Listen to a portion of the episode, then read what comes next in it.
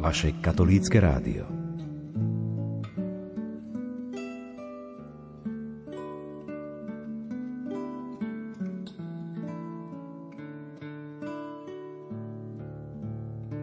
Dobrý večer. Ako je známe, symbolmi štátov sú štátny znak, vlajka a hymna. Živými dočasnými symbolmi sú hlavy štátov. Dnes skôr prezidenti, ale predtým väčšinou monarchovia. Tí sa naozajstnými kráľmi či cisármi stávali po akte korunovácie príslušnými korunovačnými insigniami, ktoré sú preto tiež symbolmi rôznych krajín. Dnes večer sa budeme rozprávať teda o korunovačných klenotách.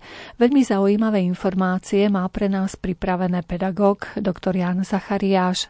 Ten sa vybral do viacerých európskych miest, aby ich na vlastné oči videl. Reláciu pripravili hudobná redaktorka Diana Rauchová, majster zvuku Jaroslav Fabian a redaktorka Mária Čigášová. Vítajte pri jej počúvaní.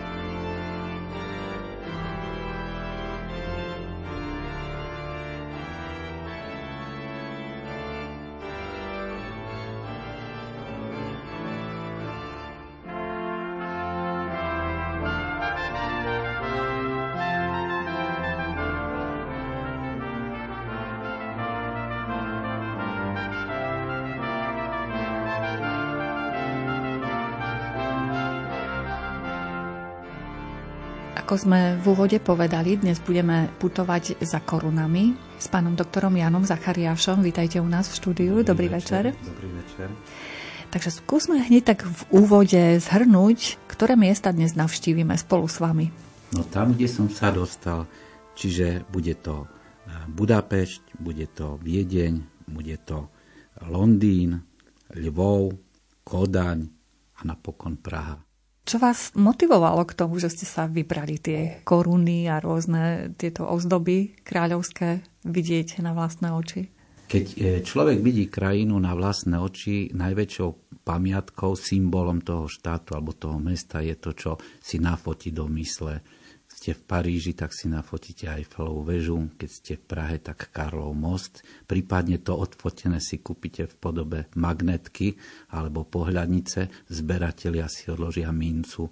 A historici ešte majú aj iné takéto nejaké zlozvyky, nazveme to tak, že chcú toho symbolického viac vidieť, ale dejepisného charakteru. Takže jedným z mojich zásad je, keď niekde prídem, hľadám napríklad, keď je to dominantné mesto nejakého štátu, korunovačné klenoty, pretože tie sú podobne ako erb, ako zástava symbolom štátu, alebo aspoň boli v časoch monarchie. A naozaj, keď sa na takéto klenoty napokon pozeráme a nás to baví a chytá za srdce, tak si povieme, tieto predmety by vedeli rozprávať, čo sa v tom danom štáte okolo týchto artefaktov dialo, aké udalosti vlastne zosobňujú celý príbeh dejín toho ktorého štátu. Takže je to naozaj pre dejepisára aj pre iných ľudí, ktorí tomu fandia veľký, veľký zážitok. A tie korunovačné klenoty, tie si odovzdávali asi panovníci, ako nasledovali za sebou. Čiže to no, možno no, aj... je to tak, že sú klenoty, koruna a žezlo a tak ďalej, ktoré mali králi svoje vlastné, súkromné. O jednej budeme hovoriť, Rudolfa II. korune. Potom sú aj také klenoty, ktoré sa ukladali do hrobu. Taký som videl klenot, vlastne kompletne žezlo, jablko aj korunu, ktoré sa ukladajú do hrobu ako pohrebné. Väčšinou videl zlatý plech alebo pozlátené predmety, ktoré boli vlastne na ostatkoch toho zosnulého kráľa. No a potom sú tie štátne koruny a štátne symboly, žezlo, líské jablko, meč a tak ďalej, ktoré boli e, spojené s vlastným aktom korunovácie a neboli súčasťou majetku toho kráľa. To boli štátne predmety, keď budeme hovoriť o českej korune, tie boli len zapožičané na pár okamihov v živote e, toho panovníka, e, často niekedy aj len pri akte korunovácie niekedy a niekedy len málokrát v živote. Takže tie štátne symboly, o ktorých dneska bude tu spomienka, tak e, tie naozaj boli vzácne kladené na hlavu tých dotyčných panovníkov. Pod pojmom klenoty sa mi hneď vybavia nejaké vzácne kovy, nejaké drahokamy, polodrahokamy. Naozaj stále tie e, korunovačné klenoty boli z týchto materiálov vyrobené, z takýchto vzácnych. Áno, keďže je to niečo, čo symbolizuje vznešenosť a moc a symbolizuje tú štátnosť, má to byť vyhotovené z hodnotných materiálov, čiže zlato, a potom perly a drahé kamene. Tu ma napadá, že ten král ako keby mal na hlave tak trošku aj nejakú personifikáciu, metaforu toho nebeského Jeruzalema. Ak sme kresťansky naladení, vieme, že svätý Ján v svojej apokalypse píše, že hradby e, nového Jeruzalema boli ozdobené všelijakými drahými kameňmi. Jaspis, zafír, chalcedon, smaragd, sardonyx. Ani chcem ďalej pokračovať, ale si vieme predstaviť, je to skôr pre znalcov kameňov téma, ale keď e, sa dívame na tie koruny, tak naozaj krásne červené, tyrkysové, modré a nádherné e, nerasty vidíme a je to hra farieb, hra zlata, perál a všetkého, ktoré symbolizujú naozaj niečo výnimočné, že ten daný král, keď to má na hlave, tak že tým symbolizuje tú pompéznosť toho štátu. Keď boli naozaj takéto vzácne tieto korunovačné klenoty, nestalo sa, že treba niekto ich mohol ukradnúť alebo časť vybaviť? Ono sa stávali veľmi zlé veci. Tak napríklad povestný, nemusíme chodiť ďaleko, stačí, keď spomenieme Svetoštefánsku korunu, prečo má na krivo kryžik. No je tu viac teórií. Jedna hovorí, že dvorná dáma Alžbety Luxemburskej, teda mamičky Ladislava Pohrobka, sa volala Helena Kotanerová, uniesla korunu prospech toho malého chlapčeka a pri tých presunoch sa ten krížik pokrivil. O tomto príbehu hovorí aj kniha, ktorá bola ako jej spomienky vydaná pred pár ročkami v slovenskom vydavateľstve, ale je aj iná teória, že prvá manželka jedného z cisárov habsburských Ferdinanda III. nevedeli pre ňu vybrať z púzdra tú korunu, tak ako to páčili, tak ten krížik pokrivili.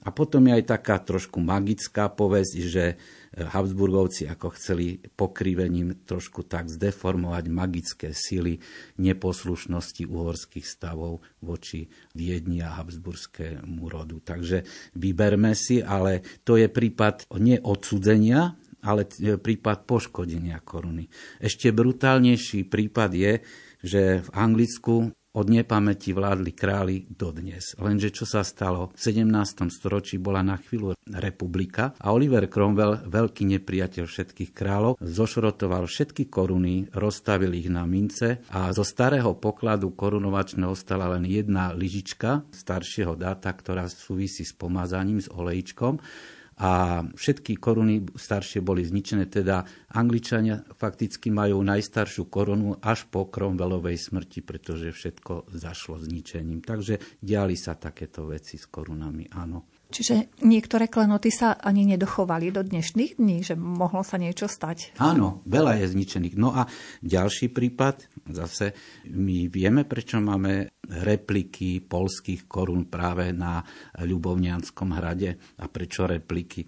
Tak jednak, že Polsko malo 13 spiských miest a ľubovňanské pánstvo bol polský záloh. A keď Poliaci mali v 17. storočí tú hroznú potopu, teda prepadnutie Švédmi, ktoré je zobrazené aj vo filme, e, kde vystupuje pán Volodilský, mnohí z nás to poznáme, a keď bolo Poliakom najťažšie v obrane proti Švedom, tak do ľubovňanského panstva uložili korunovačné klenoty, a my k ním máme teda Slováci tak trošku tam na severovýchode aj vzťah. Lenže prišla ďalšia doba, korunovačné klenoty existovali do začiatku 19. storočia, lenže zase pruskí králi ich zničili. Zničili, zlikvidovali a preto vznikli v roku 2010 repliky. Takže niektoré boli úplne zničené, poškodené a tak ďalej. Príbehy sú rôzne. Takže skúsme teda už začať tú našu púť za korunami. Kam sa vyberieme, na ktoré prvé miesto? asi by sme ako na Slovensku s našou históriou, a myslím, že aj v mojom živote to tak bolo, mali zaputovať do Budapešti, pretože prvá koruna našich dejín, ktorá sa nás týka, je Svetoštefánska koruna.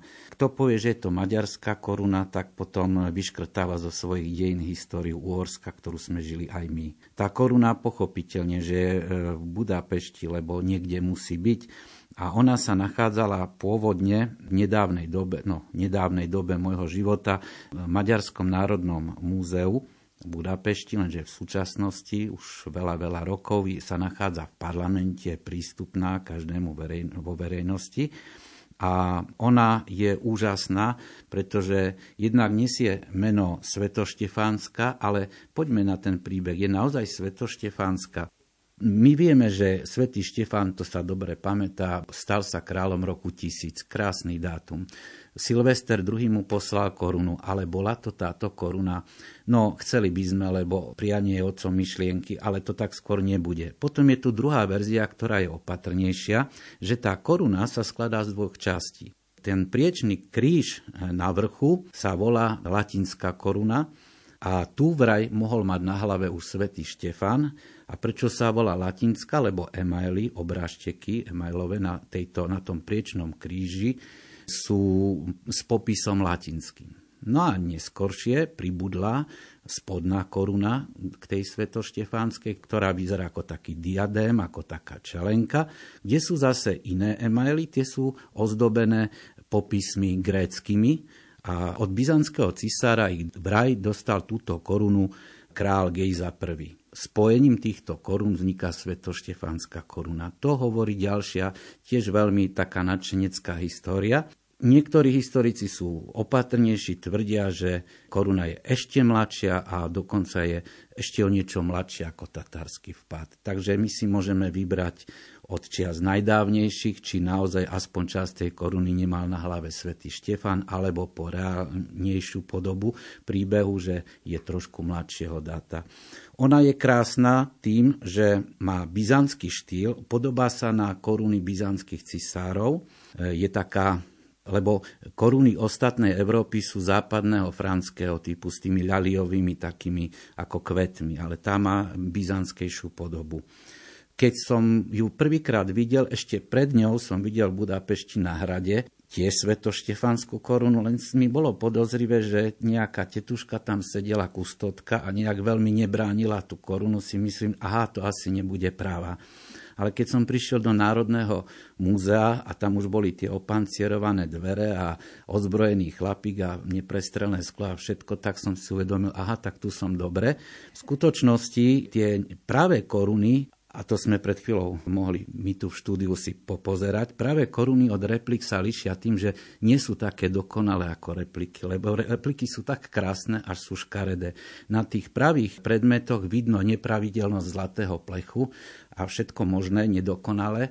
A to na vás zavanie tá história až vtedy, keď vidíte ten originál. To sa mi stalo i pri českej korune, ktorú som repliku videl už dávno, dávno, dávno, repliku vyhotovenú pre Expo, tuším 67 pre kanadskú výstavu. Tá je vždycky odložená v Prahe, v Lobkovickom paláci, ale on hovorím, znovu zopakujeme, taká pekná, až nie je pekná. Takže Svetoštefánska koruna je v Budapešti teraz v parlamente, patria k nej aj ďalšie klenoty, to znamená žezlo, ktoré je pomerne staré, potom anžovské ríske jablko a meč, ktorý sa síce volá štefánsky, ale on nie je štefánsky. Skôr by sme mohli povedať, že bližšie k Štefánovej dobe sa nachádza šabla či meč, ktorá sa nachádza v praskej klenotnici.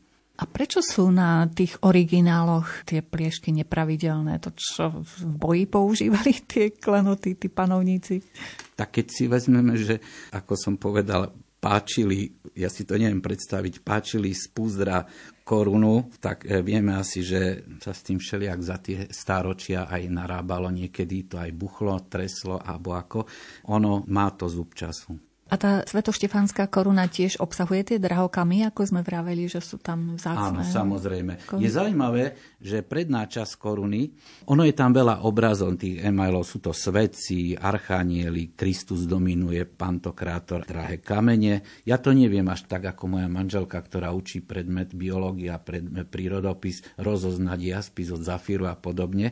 Isté tieto všelijaké nádherné kamene tam sú, ale predná časť toho diadému, tej spodnej hornej čelenky je úplne iná vpredu ako vzadu. Vpredu sú to také poloblúčiky a trojuholníčky nad diadémom a vzadu len čisto perly. Ale celú tú čelenku vyplňajú teda drahé kamene. Áno. Ste spomenuli, že tá svetoštefánska koruna má taký byzantskejší charakter. Áno. Prečo asi? Môžem povedať aj to, že my sme boli viac na rozhraní východu, západu ako česká krajina, český štát, pretože on, český štát bol aj súčasťou rímsko-nemeckej ríše. Dosiahol to najvyššie, pretože tam panovník nebol len kniežaťom, vojvodom, ale bol až kráľom a Uhorsko bolo bližšie aj k východu, aj geograficky, ba dokonca Belo III, Arpádovec, mal zabezpečený byzantský trón, pretože mal vstúpiť do zväzku s byzantskou princeznou, ale byzantskému cisárovi sa narodil syn, takže z toho nič nebolo. Ale naozaj k Byzancii mali uhorskí panovníci bližšie, naozaj.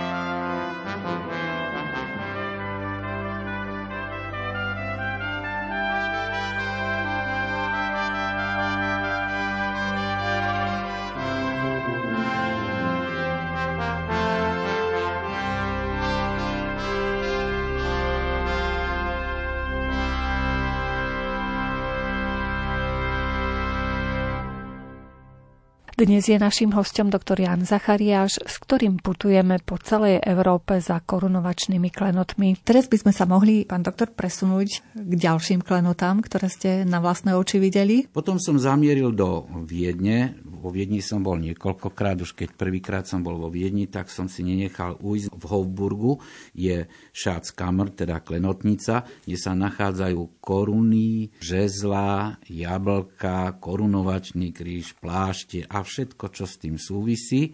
A najvzácnejším predmetom je rísko-nemecká cisárska koruna, ktorú už namaloval Albrecht Dürer Karolovi Veľkému na obraze na hlave. Pravda, je to skôr taká fikcia, no, lebo naľavo napravo od hlavy Karola Veľkého je erb nemecký a erb francúzsky, ako keby to bol strojca nemeckej a francúzskej štátnosti, aj tá koruna tam nepatrí ale viaže sa vlastne k zakladateľovi toho západného cisárstva. Ona je o niečo mladšia, je z doby cisárov Otu II. a Ota III. Je to jedna z najstarších korún. Ona má takých 8 dielov plátov, kde striedavo sú plátky plné drahých kameňov a striedavo biblické motívy. Zaujímavé na tej korune je, že má taký chocholček, ktorý sa volá kamara, taký kohútikovský kocholček a vpredu kríž. Bola to najvzácnejšia, najdominantnejšia koruna v Európe, pretože byť cisárom na západe Svetej ríše rímskej to bolo asi top. Navyše kráľov mohol korunovať arcibiskup, ale cisárskú korunu e, dával na hlavu cisárovi pápež. Navyše ju dával tak, že najprv položil mitru, čo už bolo veľmi blízko k tej duchovnej hodnosti, a na ňu položil potom túto cisárskú korunu. A ešte po tomto obrade korunovácie, čo by podiahen cisár aj asistoval pri pápežovej bohoslužbe. Čiže to bolo vrchol. Táto koruna plnila svoju úlohu do roku 1806, kedy Svetú ríšu rímsku národa nemeckého zrušil vlastne Napoleon on sa tej koruny zriekol jeho súper František, ale táto ríša zaniká, lenže už dva roky existuje iné cisárstvo a to je cisárstvo rakúske a to bude trvať až do roku 1918. A toto tiež potrebovalo korunu, ale kde ju vezmeme? Tak Habsburgovci našli korunu, súkromnú korunu Rudolfa II., to je ten císařov pekař a pekařov císař, ktorý je zo začiatku 17. Eh, storočia. Táto Rudolfová koruna sa stala korunou rakúskeho cisárstva, dostala sa aj do symbolu štátu, na mince a všade, čiže takto poznáme poslednú Habsburskú korunu No a pravda, mal som možnosť to vidieť e, túto klenotnicu trikrát, ale tú najvzácnejšiu korunu, keď som vzal aj manželku do klenotnice, tú e, rímsko-nemeckú cisársku, keď sme k nej prišli na miesto, kde mala byť, tak tam bolo napísané, že je zapožičaná na výstavu inde. Takže chudák pani manželka je nútená zomnoviť znovu do Hofburgu, aby ten najväčší klenot Hofburgu videla, lebo má za manžela dejpisára. Ale tá koruna je fakt výnimočná s tým chocholom, čo teraz ste ukázali, ano, ktorú ano. sa nepodarilo vidieť vašej manželke. Áno, tak to musí vidieť. Áno, to je úžasné. Áno. Hoci aj tá Rudolfova je krásna, by som mm, povedala. Áno. Opäť tam nechýbajú tie drahokamy a všetky tie veci. Ešte možno by ste nám mohli, pán doktor, vysvetliť tie tituly cisár a kráľ. Aký bol Aha. medzi nimi rozdiel? Tak keby sme boli v ďalekom Oriente, buď u Peržanov, tak oni majú šachin šach. Páhlavy, keď si pamätáme, staršia generácia, on navštívil aj Československo za prezidenta Husáka. On bol šachin šach, čo znamená král kráľov. Etiópsky cisár, ktorého bežca si poznajú aj Košičania, lebo bol z cisárskej gardy Abebe Bikila, tak jeho cisár bol tiež král kráľov. Král kráľov to je viac ako král a cisár by bol taký král kráľov, čiže králi a ešte vyššie sú cisári. Ale ešte sa vrátim k tej viedenskej klenotnici, je tam toho veľa, ale je tam úplne náhodou, ale možno nie jedna zvláštna koruna a to je Bočkajová koruna. Pripomeniem aj preto, lebo jeho posledné chvíľky tohoto protihabsburského rebela končia v Košiciach, kde ho trávili a ja teda tu bývam. Ale tá koruna, ako sa ocitla v Klenotnici vo Viedni, ono je to tak. Protihabdvorskí povstalci veľa spolupracovali s Turkami. A Turci mu vyhotovili takúto korunu tomuto Bočkajovi. Vidíte, vidno teda na nej, že chýba tam krížik, veď to dostal od Turkov. Lenže Bočkaj natoľko bol diplomat, že si to až tak s Habsburgovcami rozhádzať nechcel a radšej rokovať, takže on sa ňou nedal korunovať. A nejakými zložitými cestami Bočkajová kráľovská koruna vlastne nikdy nepoužitá je tiež v Hofburgu v tej klenotnici. Je no nádherná je, naozaj. Turci si dali záležať, áno. Čiže dozvedeli sme sa, že cisár bol ako keby taký vyšší level Áno. kráľa. A stalo sa niekedy, že nejaký panovník bol aj cisár, aj kráľ? No samozrejme, veď stačí spomenúť titul posledných panovníkov, ja to teraz nepoviem z pamäti samozrejme, ale čo si budem pamätať, že posledný Habsburgovci bol cisár rakúsky, král uhorský, apoštolský král uhorský, král český, chorvátsky, slavonský, dalmátsky, halický, vladimírsky, arcivojvoda dolno a horno, rakúsky vojvoda taký, hen taký, margrov, moravský a tak ďalej a tak ďalej. Čiže oni keby tie koruny mali pokladať na hlave, tak by to malo na nejakú poschodovú budovu, čiže áno. To boli teda klenoty, ktoré ste videli vo Viedni, teda v rakúskom priestore. No. Odtiaľ ste sa kam vydali zase no, k ďalším klenotám? Celkom pri inej príležitosti som išiel do Londýna, pretože som išiel na koncert Paula McCartneyho. Po polstoročí som počul pesničku naživo Yesterday ale It takže to bol zážitok. Ale keď už som v tom Londýne bol, tak samozrejme aj tam som hľadal, lebo som stále dejepísar a nadšenec, tak kde sú tie koruny a symboly štátnosti fungujúcej britskej monarchie a tie sa nachádzajú v Távri, Jewel House, teda britskej pokladnici. No a už som v úvode spomínal, že staršie materiály, staršie artefakty boli zničené Cromwellom. A čo ostalo, alebo čo bolo prvé? Prvá a najznámejšia koruna je koruna svätého Edwarda z roku 1661, keď obnovili monarchiu po Cromwellovskej ére, tak podľa prototypu podľa predlohy starších korun vyhotovili túto, ktorou bude vo Westminsterskom opáctve 6. mája korunovaný toho roku aj Karol III. Tá koruna je pomerne ťažká, má veľa zlatého plechu a zase veľa drahých kameňov. Ona dokonca má aj také poznávacie znamienka, že kde je predná časť a kde zadná, pretože pri korunovácii otca Alžbety II sa položila na hlavu opačne. No a toto musí podstúpiť túto korunováciu tou korunou nový britský vládca.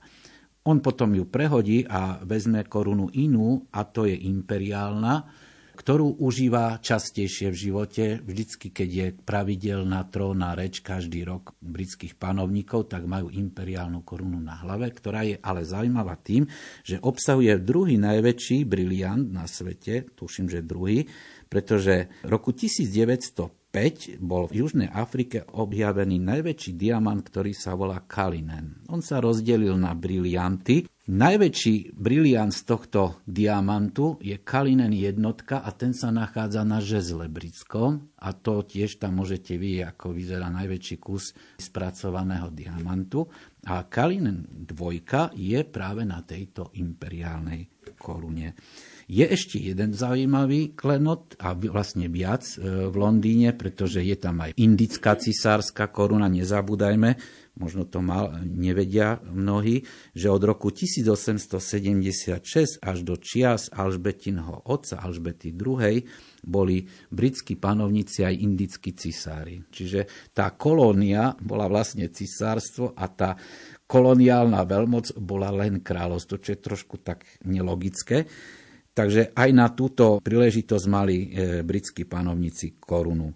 A ešte keď sme pri tých nádherných kameňoch, tak existuje známy kameň, o ktorom sa teraz píšu veľmi články v mass a to je Kohinúr. My ten briliant poznáme aj kvôli tomu, že kto by v Československu nepoznal túto značku, nerobím reklamu, ale kto chodí do papierníctva, tak vie, že naše ceruzy sa tak aj volali to je také povestné. No, Kohinúr je problematický šperk, pretože on bol na korune eh, manželky kráľa a Kamila, terajšia kráľovna, mala byť tou korunou s Kohinorom korunovaná, ale teraz sa veľa, veľa píše, že áno, bude, ale tento klenot tam nebude, lebo by to narúšalo diplomatické vzťahy eh, s Indiou a okolitými štátmi, pretože stama to tá východoindická spoločnosť svojho času vzala a je to také vec sporu medzi krajinami diplomaticky. Takže tento neuvidíme, keď budeme pozerať v televízii takú tú parádu, čo sa chystá v maji. Čiže bude len niekde v archíve. No bude ich uložená, ale nebudú, nebude reprezentovať e, sa týmto klenotom nejaká štátna alebo aby k tomu nedošlo nejaké, nejakým citlivým podom stretom. Keď som videla tie krásne koruny, ktoré ste mi ukázovali vlastne na obrázkoch, tak mi napadlo napríklad, že bude teda aj ten britský panovník Karol teraz korunovaný jednou z tých historických áno, klenotov, Edwarda, že tí panovníci áno. musia mať nejaké univerzálne hlavy, aby im to tam pasovalo, nie, viete. Nie, nie, oni, tie koruny sa upravujú na veľkosť hlavy, upravujú sa, áno. Aj tie sú v príprave, aby to sedelo prejdú nejakými no, úpravami? No, existuje, že reagujem, existuje jediná korunovácia zachtená, lebo my máme korunováciu Alžbety II. z roku 53 vo farbe natočenú, ale malo kto vie, že je natočená statickou kamerou alebo niekoľkými statickými korunovácia z 30. decembra 1916 blahoslaveného Karola v Budapešti. Je to jediná uhorská koruna natočená. Je to hrozná nuda, pretože stále vidíte, veľa, veľa ľudí ide, ide a nič sa nedieje, ale sú tam momenty, ktoré aj ako pedagóg v škole ukazujem, že teraz pozeráte, teraz prísaha, alebo teraz je pri ňom arcibiskup, teraz to, tak on nemal až tak upravenú tú svetoštefanskú korunu, lebo blahoslavný Karol mal menšiu lepku ako iný a vyzerá to trošku až tak, že mu nesedí tá koruna. Ale koruny sa tiež dajú upraviť, áno, trošku. Veď e, pri akých príležitostiach vlastne tí panovníci nosia tú korunu? Možno no, len pri korunovácii však. napríklad Sveto Václavská svojho času bola vyrobená pre svätého Václava a ona bola len na akt korunovácie a dávala sa potom na lepku svätého Václava ako nedotknutelné, že to je jeho a z českého štátu. Čiže hovorím tie štátne, neboli súkromné koruny, lebo král mohol mať svoju vlastnú, s ktorou chodil, alebo vieme, že mnohí nechodili ani s diadémami, hej, ani s rôznymi korunkami miniatúrnymi, väčšími, alebo vôbec, ale tie najštátnejšie boli veľmi vzácne nosené že taká koruna tu nebola každodenná výbava panovníka, ako to vidíme v rozprávkach, ale naozaj len na tie výnimočné Keď udalosti. Keď sme boli v stredoveku, mohla byť, ale skôr taká súkromnejšia, vlastnejšia aj.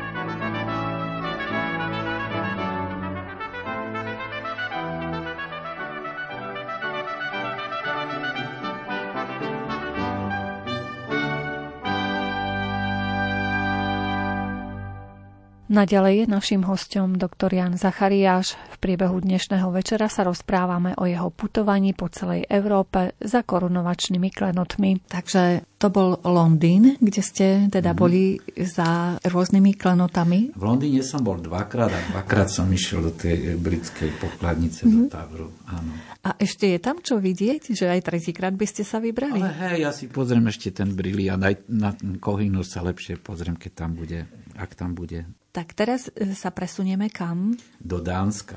Tak áno, zatúlali sa mi nohy aj do Dánska, do Kodane. A zase bol som tu, bol som tam, ale tam je zámok Rosenborg, Rosenborg, kde sa nachádzajú zase atribúty dánskej štátnosti. No, koruna Kristiána IV. je taká starodávnejšia a ona možno je zaujímavá skôr tá postava, že Kristián IV. je snad jediný panovník, ktorý prešiel celú 30-ročnú vojnu a sa do nej aktívne zapojil, takže patrí k tým dôležitejším dánskym vládcom. Tá ďalšia, ktorá tam je vystavená, je už Kristiana 5. až Kristiana 8. ňou boli korunovaní ďalší panovníci až do roku 1840. Pravda ale je, že keď vezmeme súčasných 10 monarchií, tak e, máme 7 kráľovstiev, jedno veľkovojvodstvo a dve kniežatstva, tak Lichtenštajsko, Monako, Luxembursko ani Belgicko koruny vôbec štátne nemajú. I keď Lichtenštajskému kniežaťu vyhotovili repliku nejakej vojvodskej kniežacej koruny, ale nemajú. Ostatní, ak majú koruny, tak ich nepoužívajú. Buď ich používajú, myslím teraz Dánsko, Švedsko a tak ďalej, buď ich používajú, že pri akte inaugurácie je na nejakej poduške tie insignie sú a oni prisahajú na ústavu a tak, alebo sa môžu tie koruny používať pri pohrebe zosnulého panovníka, že sú nesené na katafalku alebo kde za ním, pred ním pri takej príležitosti. Čiže jediná krajina z tých desiatich európskych, ktorá tak starosvedsky dodržuje ten stredovek, je práve Británia, kde to chvíľu budeme môcť vidieť. Ja sám som zvedavý, čo to na nás nachystajú v Londýne, pretože naozaj také niečo, nebude to také rozsiahle, ako bolo v 53., ale určite nám to pripomenie, že nejako to súvisí s tou históriou, lebo ostatné krajiny monarchie sú také civilnejšie. Majú predmety, ale už bez týchto takých pompezností. Tieto korunovačné klenoty, o ktorých rozprávame, o týchto dánskych, že vraj repliky sú aj v Ľvove. Áno, ak myslíme to isté, že v Ľvove sa nachádza múzeum replik, kde môžu byť aj tieto povedzme dánske, ale e, tam sú repliky korun aj orientálne a tak, ale mňa zaujímala jedna replika, vlastne replika, ona je to skôr rekonstrukcia koruny kráľa Rusy, lebo keď sa pozrieme trošku na východ, e, hneď nás napadnú cár Ivan Hrozný, cár, cár, cár, čo by cisár moskovský, ale v skutočnosti aj juhozápadná Rus mala, to dotiahla tak, e, za pár, nebolo tých kráľov veľa, ale napríklad Daniel Romanovič, ktorý vo Lvove má tú slávnu jazdeckú sochu, tak on bol, to dotiahol až na kráľovský titul a možno aj jeho nepočetní nástupcovia a oni možno nosili takúto korunu, ale to je len predstava, lebo nejak sa nezachovala. Čiže v tom Ľubove majú viaceré teda repliky tých áno, korunovačných áno, klenotov? Keď hovoríme o replikách, repliky nie je problém kedy tedy vidieť a nemusíme ani ďaleko chodiť, lebo už sme spomínali na začiatku, že polské repliky sú na Ľubovnianskom hrade. V Košiciach bola výstava, ktorá sa volala Dedictví Karla Velikého vo východoslovenskom múzeu a tam bola replika cisárskej rímsko-nemeckej koruny, čo hovorím, že sú také veľmi pekné až. No a repliky sú všade, dokonca aj, už som spomínal aj tú českú kráľovskú korunu na Vlobkovickom paláci na hrade. České vyhotovuje napríklad, vyhotovuje Jiří, alebo aj české, aj aj rímsko-nemecké veľký šperkár český volá sa Jiří Urban a napríklad je zaujímavé, že českú korunu vyhotovil pre vnuka posledného cisára aj český spolok nadšencov monarchistických, takže aj terajší Habsburgovci majú tiež repliku niektorých korun, čo je také dosť zaujímavé, že repliky sa dajú urobiť aj ich viac.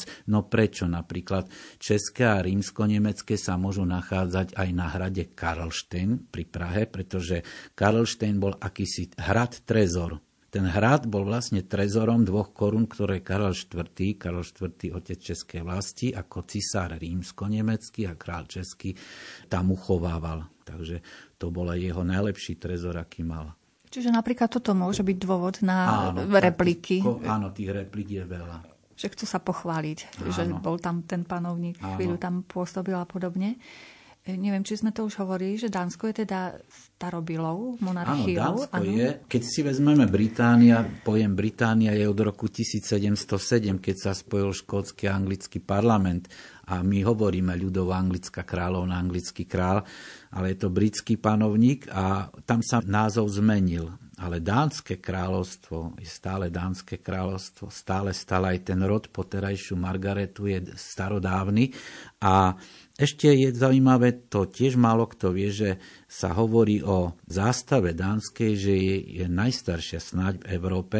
Ona sa spája s, s takým príbehom, legendou, že sa na nejakom bojovom poli objavil kríž e, na nebi. Ono to trošku pripomína Konštantinovský kríž, že v tomto znamení zvíťazíš, ale niečo podobné, ono také príbehy sa dosť opakujú a tá zástava, že v červenom poli biely kríž je jedna z najstarších, ak nie vôbec najstaršia, dodnes používaná zástava v Európe. Ono je to obrátený svetojurajský kríž zase, bielom poli červený kríž. Ale, takže Dánsko má veľa takého starobilého, ale pokiaľ ide o inauguráciu panovníka je moderné. To už sme si povedali. Len Anglicko, Británia, tak snáď to uvidíme aj toho 6. maja, čo zachovajú a čo nezachovajú Briti. Takže vyberieme sa zase do iného kúta Európy za ďalšou korunou. No kam? je pomerne blízko, vlastne je to v Prahe ale že bude to taká oštára, to som si nemyslel, pretože keď chcete vidieť Rímsko-Nemecku, musíte mať takú smolu ako moja manželka, že príde do Viedňa, ona tam nie je tá koruna, ale Rímsko-Nemecku, Rakúsku, anglické aj uhorské vidíte, lebo sú stále vystavené niekde. A Česi majú takú zvláštnu tradíciu, že oni svoju korunu na dlhé a dlhé roky zatvárali, a myslím tým aj teda ostatné korunovačné klenoty. A je to tak, v chráme svätého Víta je Svetováclavská kaplnka a z nej vedie vchod, také dvere, má sedem ľudí kľúče. To je taká symbolika. Čiže na prvom mieste hlava štátu, prezident, arcibiskup Praský, potom predseda vlády, predseda poslaneckej snemovne, senátu, prepošť Svetovický a potom aj primátor, neviem, či som ich narátal sedem. A keď oni sa zídu, vtedy sa tá komora otvorí, ten vchod a hore v tej komore nad tou kaplnkou svätého Václava je taká miestnosť, kde sú uchovávané. No ale sú non-stop zatvorené, čiže keď chcete, prídete do Prahy, tak choďte do Lobkovického paláca, tam je kopia ale sú roky, kedy sa sprístupňujú. Za prvej republiky to bolo len v roku 29, že boli prístupné v chráme Svetovita. Potom v rokoch 45, 55, 58 a tak málo kedy ja si pamätám z detstva, že boli vystavené, to som ešte nevedel, že tak budem fandiť dejepisu, ale si pamätám, že v 78. to bolo výročie úmrtia Karla IV., tak sa vystavovali. A Václav Havel po revolúcii zaviedol takú trošku lepšiu tradíciu, že tie symboly českej štátnosti budú vystavovať každých 5 rokov. No, takže v novodobej histórii už je to na 5 ročia. Ale to som ešte neveril, že keď sa na ne pôjdem pozrieť, ako sa mi to stalo nedávno, že vystúpim na stanici metra e, Malostranská, vidím po schodoch hore a už tam začína rad, čakačka na korunu a musíte krok za krokom dojsť až do chrámu svätého Víta. Pretože teraz od 17.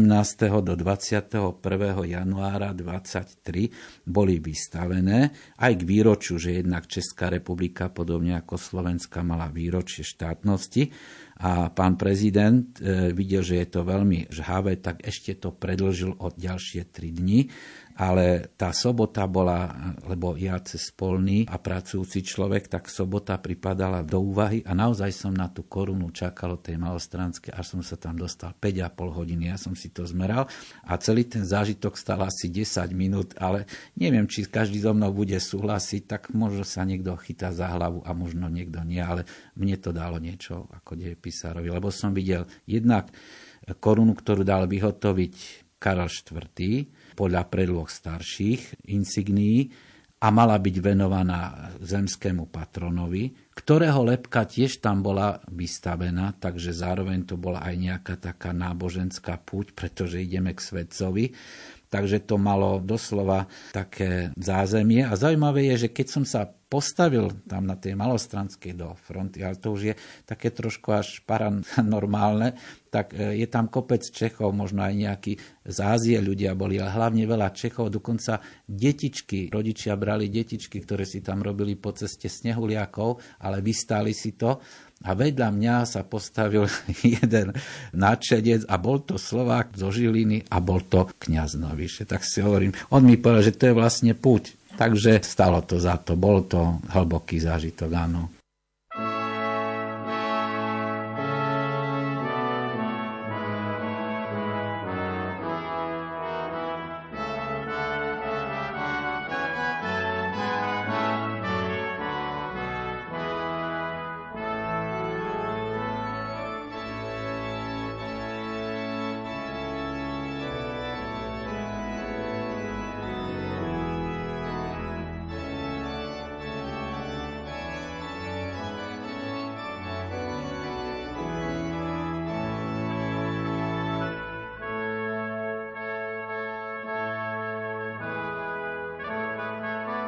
S doktorom Janom Zachariášom počas dnešnej relácie História a my putujeme po mestách Európy za korunovačnými klenotmi. Zaujímalo nás, ktorí panovníci mali na hlave korunu, ktorá je uložená na Pražskom hrade. Od Karola IV by sme mohli povedať, tak e, všetci českí panovníci s výnimkou Jozefa II., ktorý sa nedal korunovať, lebo aj on sa nedal ani uhorskou korunou korunovať, čo mu nevedeli odpustiť uhorské stavy, preto mu hovorili Kalapoš Kira, aj klobukový král.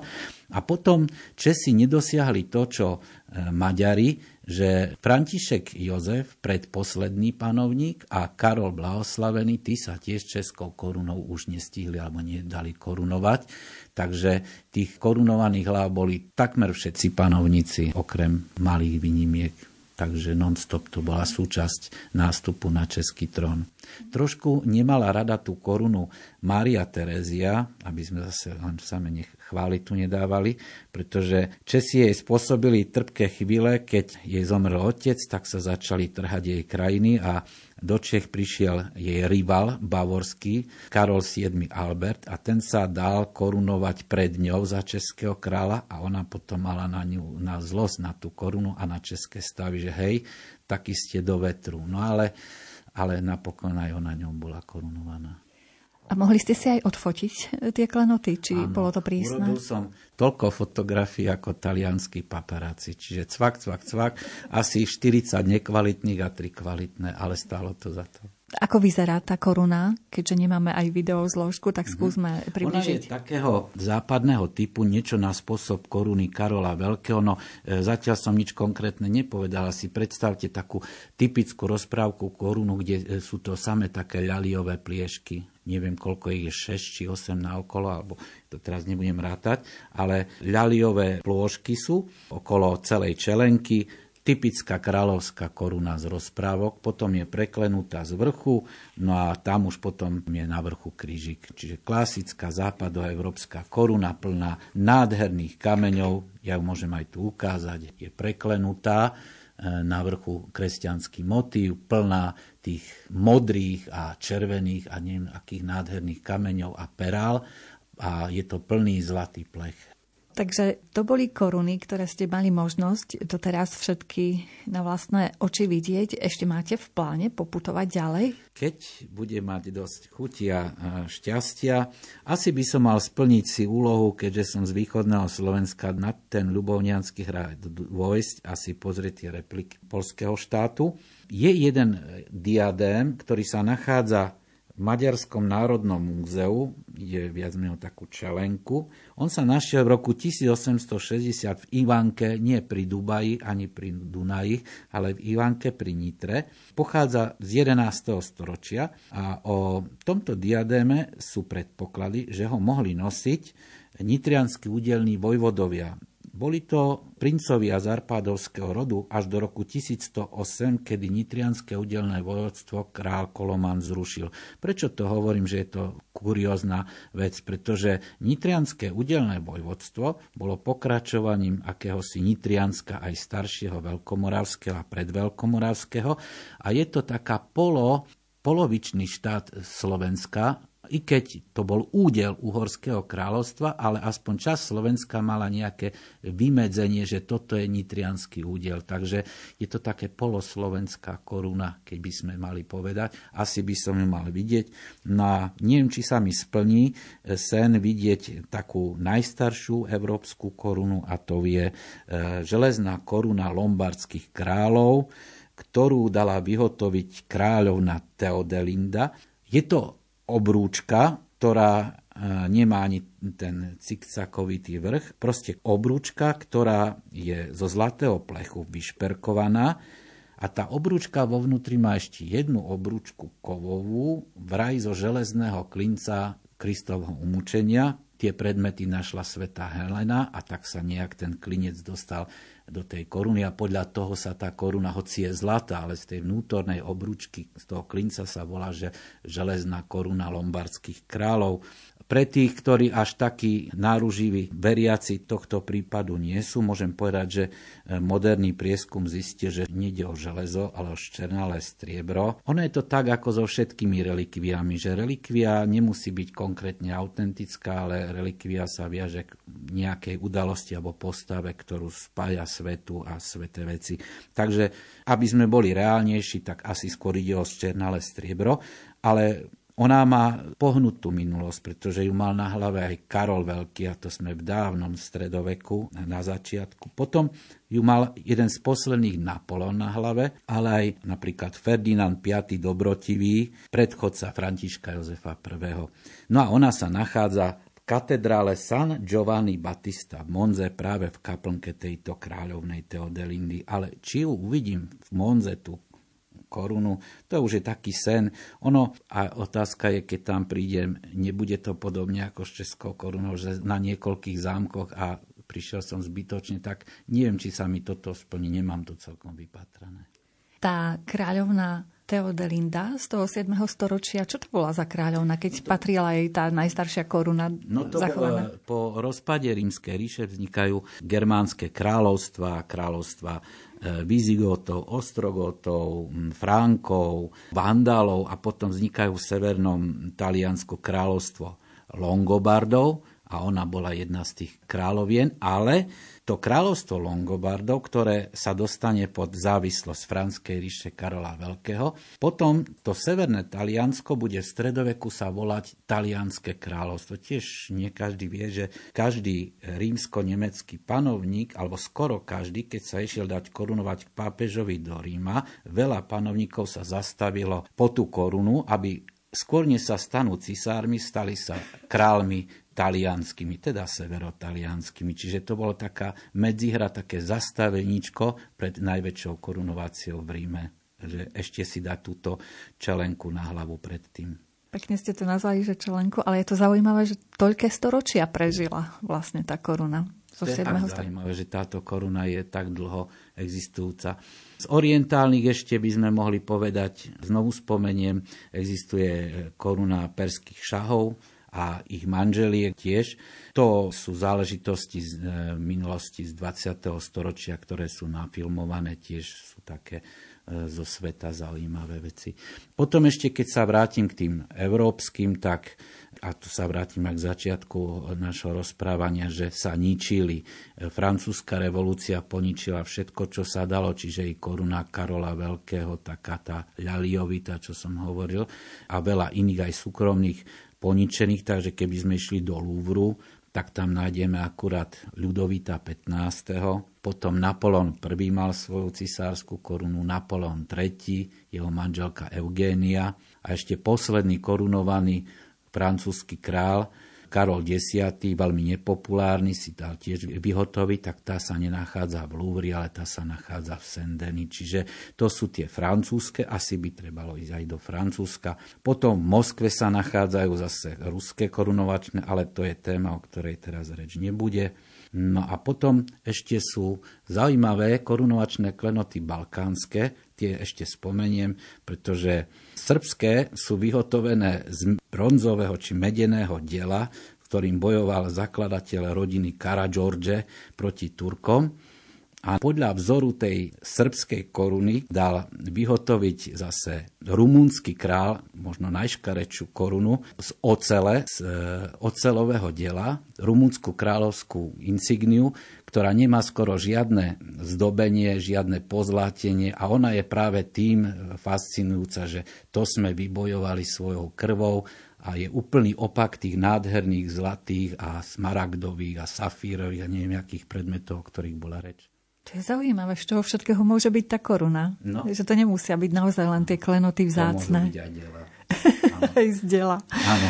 Áno. To mi myslím pripomína jednu rozprávku z našu traja veteráni, že keď je vojna, odlievame guličky, keď je mier, odlievame písmenka alebo čo, niečo také, že tie veci sa dajú použiť. Veď si vezmime iný, toto je síce rozprávka, film, ale keď bola rekvirácia zvonov. Zvony zvonili do kostola, prvá svetová vojna padali na zem a liali sa z nich diela. To je hrozný symbol, na čo všetko sa dá to použiť, áno. Niekedy je to až tragické, tá účelovosť, na čo áno, tí ľudia áno. použijú tieto Áno, volá veci. sa k Bohu a potom sa z nich strieľa. To je strašné. Fakt, že dramatické veľmi. Ten dramatický posun vo význame. Čiže keď som dobre vás počúvala, tak najbližšie sa vyberiete na staroľubovňanský hrad. Presne, potom možno do Ivanky pri Dunaji, alebo do Budapešti radšej? Do Budapešti, pretože tam to vlastne. Ono sa to našlo za Rakúska, našlo sa to v roku 1860 za Uhorska, ešte to nebolo Rakúsko-Uhorsko. Takže sa ocitol ten predmet, tá insignia sa ocitla v Budapeštianskom národnom múzeu, áno. Mm-hmm. No ešte vás čaká Balkán, Francúzsko, no, pri, najmenš... vidieť, áno, pri najmenšom tá katedrála áno, v Monze. Áno, no Louvre, aj, aj tá Mona Lisa, veď toto nevidieť, to je veľký nedostatok. Ale viete, čo má viac e, zlosti, že dobre, tak e, Francúzsko, Paríž na dlhé lakte, ale toľkokrát človek zavíta do Krakova, všetko stihne, aj to zbožné, aj to menej zbožné, aj také, aj atrakcie, aj všetko, ale je tam galéria, a je tam oveľa krajšia krásavica ako Mona Lisa, dáma s hranostajom od Leonarda da Vinciho a ešte som ju nevidel. A pritom je to len tu za rohom v Krakove a to ma dosť tak znervozňuje, že tak to už je povinnosť. Čiže aj v Poľsku, v polských mestách sa možno nachádzajú veci, ktoré vás môžu zaujímať z tých Samozrejme, klenot. Babel tam pôjdem stále. Takže zrejme nám už viac rozprávania do dnešnej relácie nevojde. Pravdepodobne sa stretneme opäť po kratšom alebo dlhšom čase pri ďalších panovníkoch. Takže v tejto chvíli vám chcem už len poďakovať, pán doktor, za veľmi zaujímavé rozprávanie o týchto klenotoch, kde všade ich môžeme vidieť. No a držím palce, aby teda vám vyšli tie cesty plánované za ďalšími klenotami. Ďakujem pekne.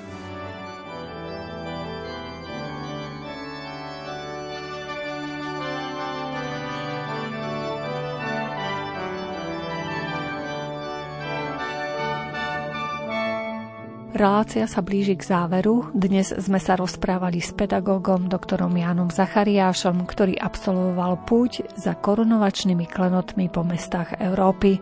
Za mixážnym pultom bol Jaroslav Fabián, hudbu vybrala Diana Rauchová a reláciu vás sprevádzala redaktorka Mária Čigášová. Ďakujeme vám za pozornosť a želáme vám pekný večer.